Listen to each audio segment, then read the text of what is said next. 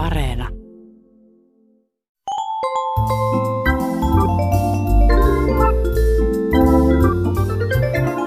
Aristoteleen kantapää. Ohjelma niille, joilla on äidinkielellä puhumisen lahja kuin vettä vaan. Jo noin 3000 vuoden ajan olemme tienneet, että jos aikoo pitää kaikki ovet auki, kannattaa pitää monta rautaa tulessa. Moderniin nykyaikaan eivät rautakautiset sanonnat kuitenkaan aina istu suoraan. Tämän huomasi kuulijamme Kimmo P. Iltalehden viihde-uutisista toukokuun lopulla. Jutussa tunnetun kotivideo-ohjelman pitkäaikainen juontaja mietti tulevaisuuttaan yhtäkkisen irtisanomisen jäljiltä tähän tapaan. Sokkipotkut saanut rakentaa tulevaisuutensa uusiksi. Viikon sitaatti. Useampi pulla ja rauta tulessa. Kuulijamme Kimmo P. ihailee otsikkoa. Tässäpä mainiosti lyhennetty ja yhdistetty kaksi vanhaa suomalaista sananpartta. Peukut. Olemme samaa mieltä. Aina ei riitä vanha varovaisen leipojan viisaus. Hyvin on pullat uunissa, ei pala eikä paistu. Silloin pitää pitää pullat ja raudat tulessa.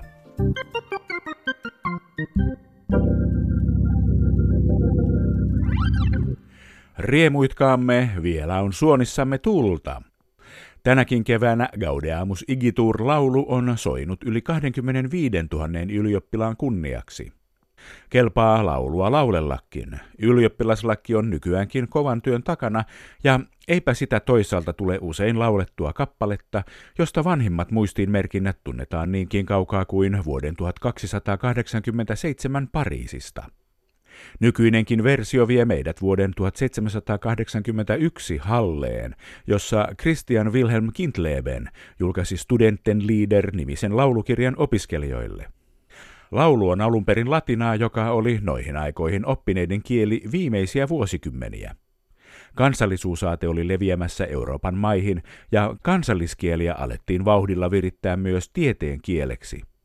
Mutta aikoinaan opiskelijoiden juomalauluna laulettu Gaudeamus Igitur jäi muistuttamaan tuosta ajasta, jolloin kaikki maailman oppineet puhuivat yhteistä kieltä. Meillä Suomessa noista ajoista muistuttavat myös jotkin yliopistotutkintojen nimet. Diplomi-insinöörien ja arkkitehtien loppututkintoon liittyy diplomityö. Sana diplomi juontuu latinan kautta kreikasta, jossa se on alkujaan merkinnyt kahtia taitettua asiakirjaa. Yliopistojen lopputyö puolestaan on nimeltään pro gradu, suomeksi jotakuinkin arvoa varten. Helsingin yliopistossa suomen kielen oppiaineissa pro graduja on tehty vuodesta 1880 vuoteen 2019 mennessä kaikkiaan 2928 kappaletta. Mitä aiheita nuo lähes 3000 suomen kieleen syventyvää lopputyötä käsittelevät? Ketkä niitä ovat tehneet? Kuka teki ensimmäisen? Helsingin yliopiston tutkimuskoordinaattori ja kotikielen seuran puheenjohtaja Mari Siiroinen kertoo. Koronavirusepidemian välttely pitää toimittajan ja haastateltavat yhä poissa kunnon studioista, minkä tarkkakorvaisimmat saattavat kuulla haastattelun äänenlaadussa.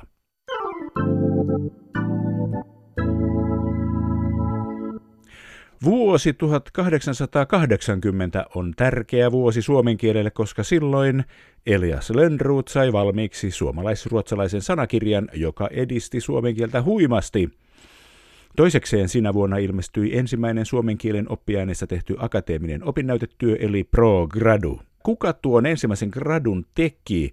Helsingin yliopiston humanistisen tiedekunnan tutkimuskoordinaattori, kotikielen seuran puheenjohtaja ja filosofian tohtori Mari Siiroinen. Ensimmäisen gradun teki Oskar Anders Ferdinand Lönnboom, joka sattuu olemaan myös Eino Leinon isoveli, 14 vuotta vanhempi. Että tohon aikaan, kun se valmistui 1881 itse asiassa, niin Eino Leinohan oli neljävuotias pikkupoika ja hänet tunnettiin paremmin Oskar Lönnbumin pikkuveljenä, koska Oskarhan oli maineikas kaveri jo tuolloin. Kyllä, joo.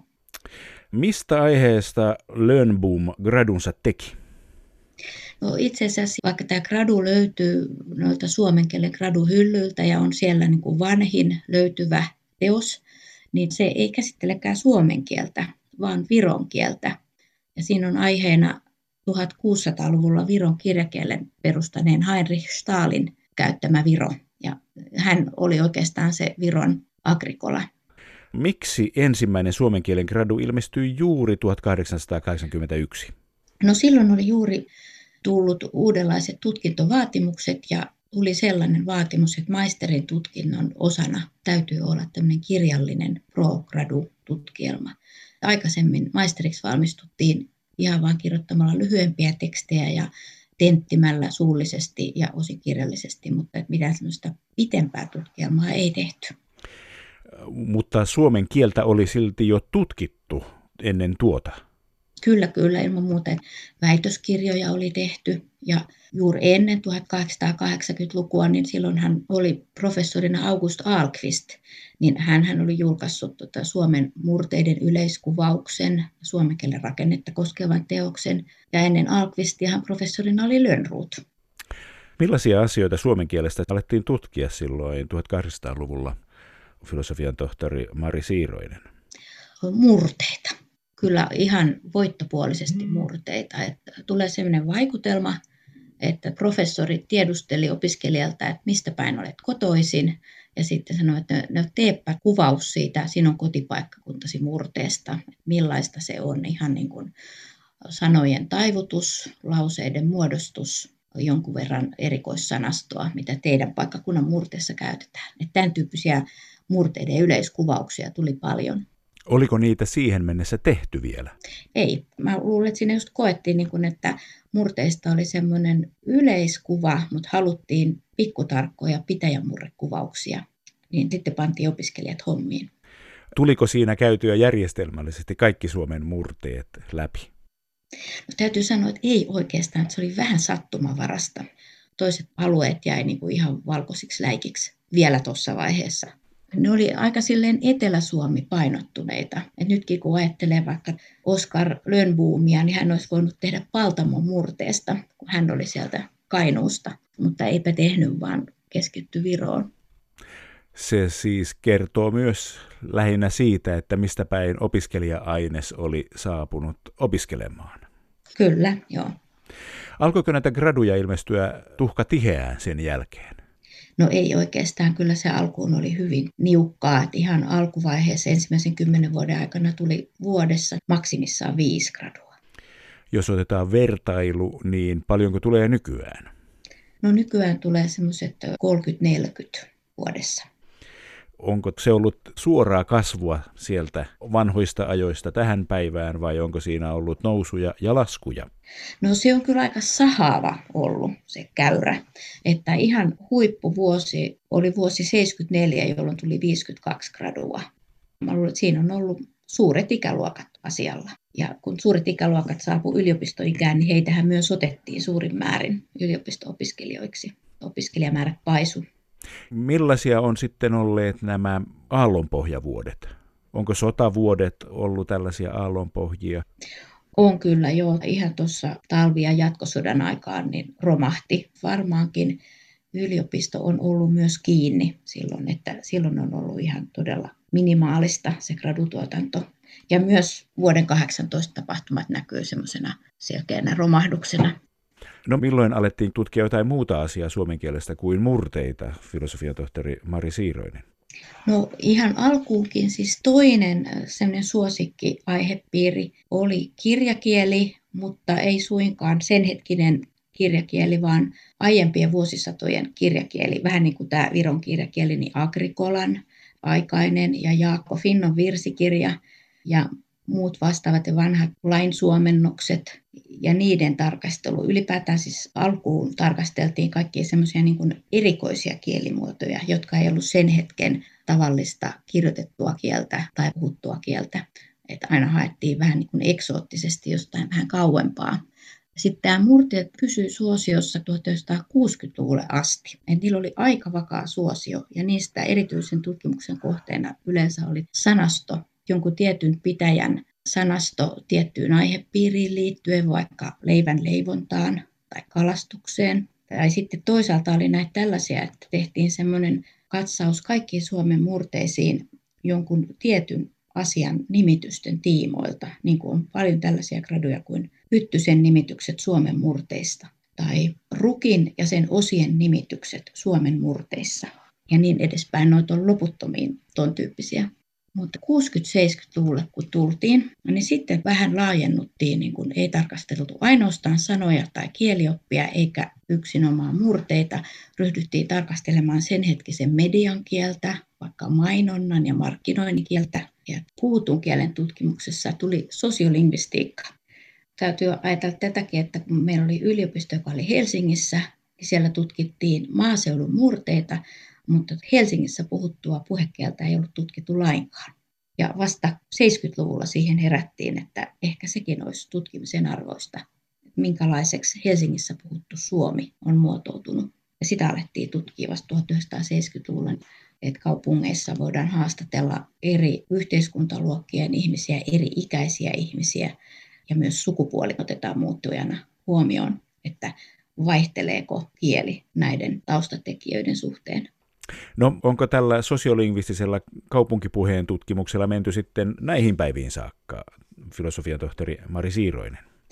No kyllä jo osittain, mutta kyllä sekin on muuttanut muotoaan, että nykyään on paljon tällaista tutkimusta, että jos suomi ei ole niin kuin yksinomainen kieli, vaan tutkitaan kaupunkilaisnuorten monikielisyyttä ja kuinka he luovasti käyttää monia osaamia kieliä ja yhdistelee niitä yhteen ja samaan lauseeseen ja puheenvuoroon ja samassa keskustelussa vaihtelee, kun saattaa vaihtua siis suomi, arabia, somali tai sitten siellä saattaa olla venäjää ja milloin mitäkin kieliä ja ilman muuta niitä englanninkielen ilmauksia.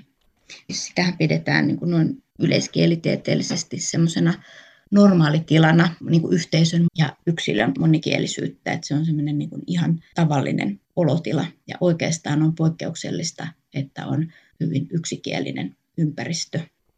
Onko vuosien varrella tapahtunut tämmöisiä tutkimusotteellisia, metodologisia mullistuksia?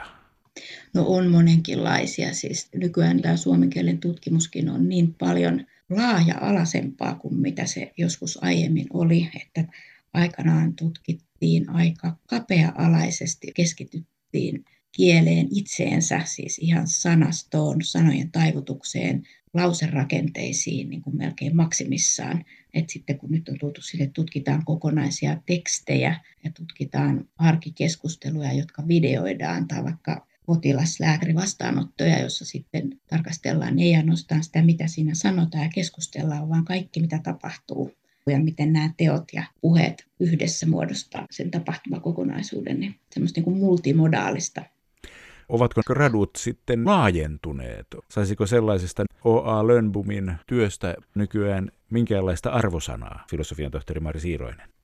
No voi olla, että ei oikein saisi. Aikanaan ne gradut on ollut aika sellaisia kaavamaisia ja niin kuin luettelomaisia. Ja oli näitä hyttysen nimitykset Suomen murteissa, niin kun niitä tehtiin monta kymmentä samanmallisia, niin katsottiin aina aiemmasta se malli ja sitten mentiin niin kuin järjestyksessä, että hyttysen nimitykset lounaismurteissa, hämäläismurteissa ja niin edespäin. Ihan samassa järjestyksessä kaikki, että nyt ne poikkeaa ja eroaa toisistaan ne gradut ja on paljon yksilöllisempiä. Ja ne ei ole professorin antamia aiheita, vaan opiskelijoiden itse ideoimia ja ehdottamia aiheita. Ne on paljon poikkitieteellisempiä myös usein ja yhteiskunnallisempia, että ei käperrytä vaan sen kielen sisäisiin asioihin vaan tutkitaan vaikka sitä, että millaista on maahanmuuttokeskustelu Suomi 24 palstalla. Siitäkin meille tuli väitöskirja viime syksynä. Nämä on tällaisia viime vuosikymmenten aiheita, jotka on niin uudenlaisia, juuri tällaisia, jotka on tullut varmaan opiskelijoiden omasta arkielämästä. Joku on tehnyt gradun aiheesta havaintoja kaksikielisen lapsen sanaston kehityksestä. Eli hänellä on varmaan itsellään ollut tällainen lapsi. Ja sitten tällaisiakin aiheita on ollut nykyään aika paljon äidinkielen ja suomi toisena kielenä opetukseen liittyviä aiheita. Ja monien kohdalla ne tulee siitä, että monet tekee sijaisuuksia jo opiskeluaikana ja silloin tarjoutuu tilaisuus kerätä aineistoa. Millaiset ihmiset näitä graduja ovat tehneet? Onko siellä tämmöistä miehet, naiset, tasapainoa? No alkuunhan opiskelijamäärät oli pieniä, mutta enemmistö oli miehiä. 20-luvulla jo, 20-luvun lopulla kävi niin, että yli puolet valmistuneiden graduetekijöistä oli naisia. Ja sellaisena on, se on sitten pysynyt näihin päiviin saakka. Näin kauan. Mitä silloin tapahtui? 1910-luvulta alkaen naiset pääsi yliopistoon. Ja kieliala on jo silloin, niin kuin nykyäänkin, se jotenkin hahmottuu feminiinisenä. Se on ollut jotenkin semmoinen naisylioppilaiden suosiossa. Nykyään puhutaan paljon sukupuolittuneesta kielestä. Ehkä tämä sana äidinkieli on yksi näistä asioista, joka johtaa kielen tutkijat ajattelemaan feminiinisiä asioita. No saattaa se olla, joo. Siinä mielessä teidän toinen toimenne kotikielen seuran puheenjohtajana on ottanut hienon askeleen eteenpäin, että ei kutsuta suomen kieltä äidinkieleksi, vaan kotikieleksi. No joo, no sen nimi periytyy 1876 vuodesta, jolloin tämä nimi on valittu, ja se täytyy ymmärtää siinä 1800-luvun kontekstissa, jolloin haluttiin korostaa, että ottakaamme suomen kieli sivistyneiden perheiden kotikieleksi jota se niin kuin ei siihen aikaan suinkaan aina ollut.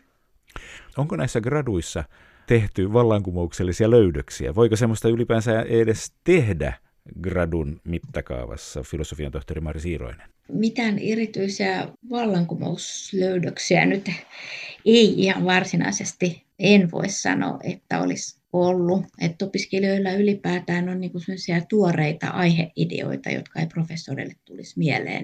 Mutta sitten yksi vallankumouksellinen pari vuoden takainen gradu, siinä oli kyse siitä, että eräs gradun tekijä halusi kirjoittaa gradunsa rääkkylämurteella, kun hän lähti siitä, että se on ikään kuin vähemmistökieli ja on oikeus käyttää vähemmistökieltä rääkkylämurre. Vähän emmittiin, mutta siihen tuli lupa, että sen tutkielmatekstin sai kirjoittaa sillä murteella, mutta sitten vaadittiin, että tiivistelmälomake pitäisi kirjoittaa suomen yleiskielellä, mutta kun tämä tekijä ei siihenkään ollut suostua, niin siitä tuli vähän rähäkkää. Mutta kyllä se gradu valmistui. Suomen kieltä on nyt tutkittu akateemisella perustasolla siis noin 140 vuoden ajan. Onko tutkimus jo valmis? Onko enää mitään tutkittavaa? No kyllä, tutkittavaa on siis aina, että vanhojakin aiheita voi tutkia nyt niin kuin oikeastaan uudestaan. Voi käyttää nykyhetken kieltä ja tutkia, miten tämä jokin asia on nykykielessä, joka todettiin vaikka, että se oli 50-luvulla tai 40-luvulla jossain murteessa näin. Ja monet vanhat aineistot on saatu digitoiduksi, niin niistä on paljon nopeampi ja helpompi sit etsiä tapauksia jostain tietynlaisista sanan taivutusmuodoista tai muista. Ja sitten toisaalta, kun kielikin ja kielen käyttö tavat kehittyy. Nyt tämä kaikki nettikirjoittelu ja blogit ja vlogit, kaikki nämä YouTube-kanavan pitäjät, niin hekin käyttää kieltä. Niin sitä voi tutkia sitten, että minkälaista se kieli on ja onko se muuttunut, onko se erilaista, miten käytettiin kieltä vaikka 20 vuotta sitten.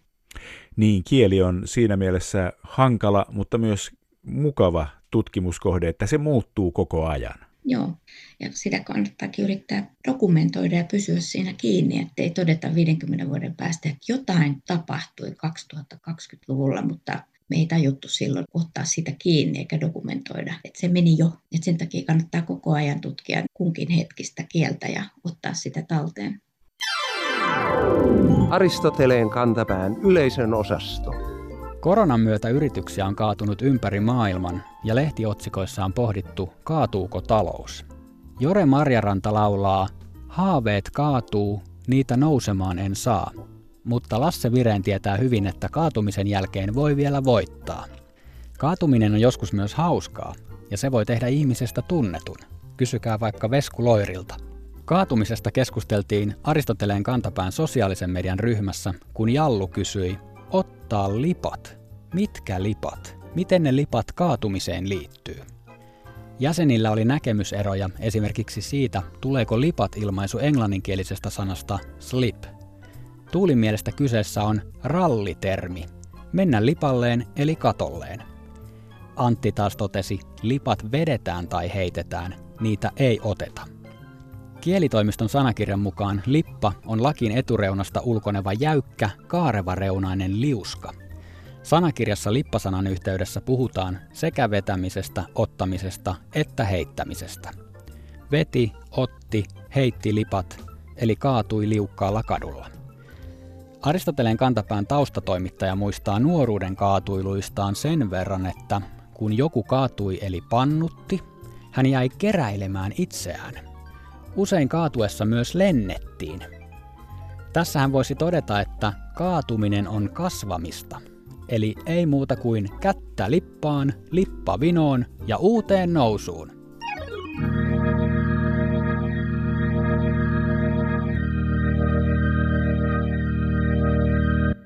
Vakiintuneet sanonnat ovat ajatuspakkauksia, jotka välittävät enemmän informaatiota kuin osasensa. Niinpä niiden pilkkominen ja sanonnan osien käyttäminen yksinään ei aina tuota toivottua lopputulosta. Kuulijamme nimimerkki Lännen Lokari löysi tammikuun lopulla Suomen Kuvalehdestä kirjoituksen, joka käsitteli Yhdysvaltain presidentin Donald Trumpin virkarikosoikeudenkäyntiä. Kirjoituksessa kerrottiin, miten presidentti yritti käyttää Ukrainalle myönnettyä apua painostuskeinona Viikon fraasirikos. Hankkiakseen lokaa demokraattipoliitikko Joe Bidenin perheestä. Nimimerkki Lännen Lokari ihmettelee Loan hankkimista. Mielestäni se ontuu. Loan heittäminen on terminä tutumpi. Vai onko tarkoituksena nimenomaan hankkia muilta lokaa, jonka voi sitten heittää takaisin tai peräti pitää itsellään? Aristoteleen kantapään lokakuun vallankumousfraasien kielimiliisi on samaa mieltä. Loka on niin tavallinen sana, että sen hankkiminen ei kohoa vertauskuvalliseksi ilmaukseksi, jossa jahdattaisiin kielteisiä tietoja. Julistamme kirjoittajan syylliseksi osuvan sananvalinnan perinteiden lokaan polkemiseen. Rangaistukseksi määräämme hänet heittämään lokaan varomattoman pyrkimyksensä leikkiä vakiintuneilla sanonnoilla ja pesemään kätensä moisesta saastasta ja loasta.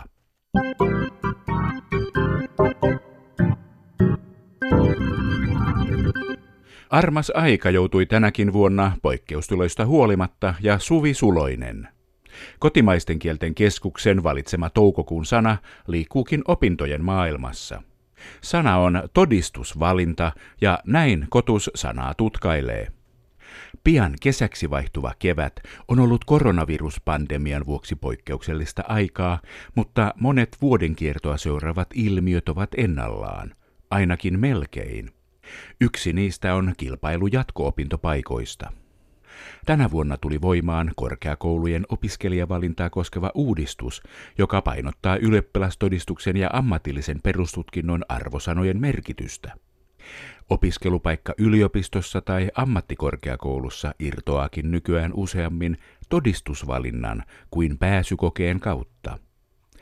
Todistusvalintaa suosivan uudistuksen tavoitteena on vähentää turhia välivuosia opinnoissa ja keventää uusien ylioppilaiden kevättä, kun kirjoitusten jälkeen ei välttämättä tarvitsekaan päntätä pääsykokeisiin.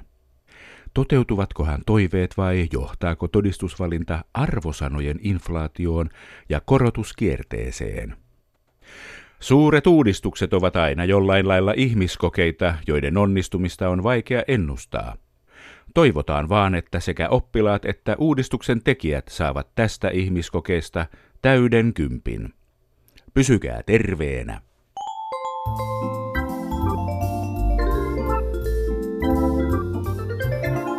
Kerro Aristoteleen kantapäälle, mikä särähtää kielikorvassasi. Tee se internetissä osoitteessa www.yleradio1.fi kautta Aristoteles tai lähetä postikortti PL 58 00024 Yle. Aristoteleen kantapää selvittää, mistä kenkä puristaa.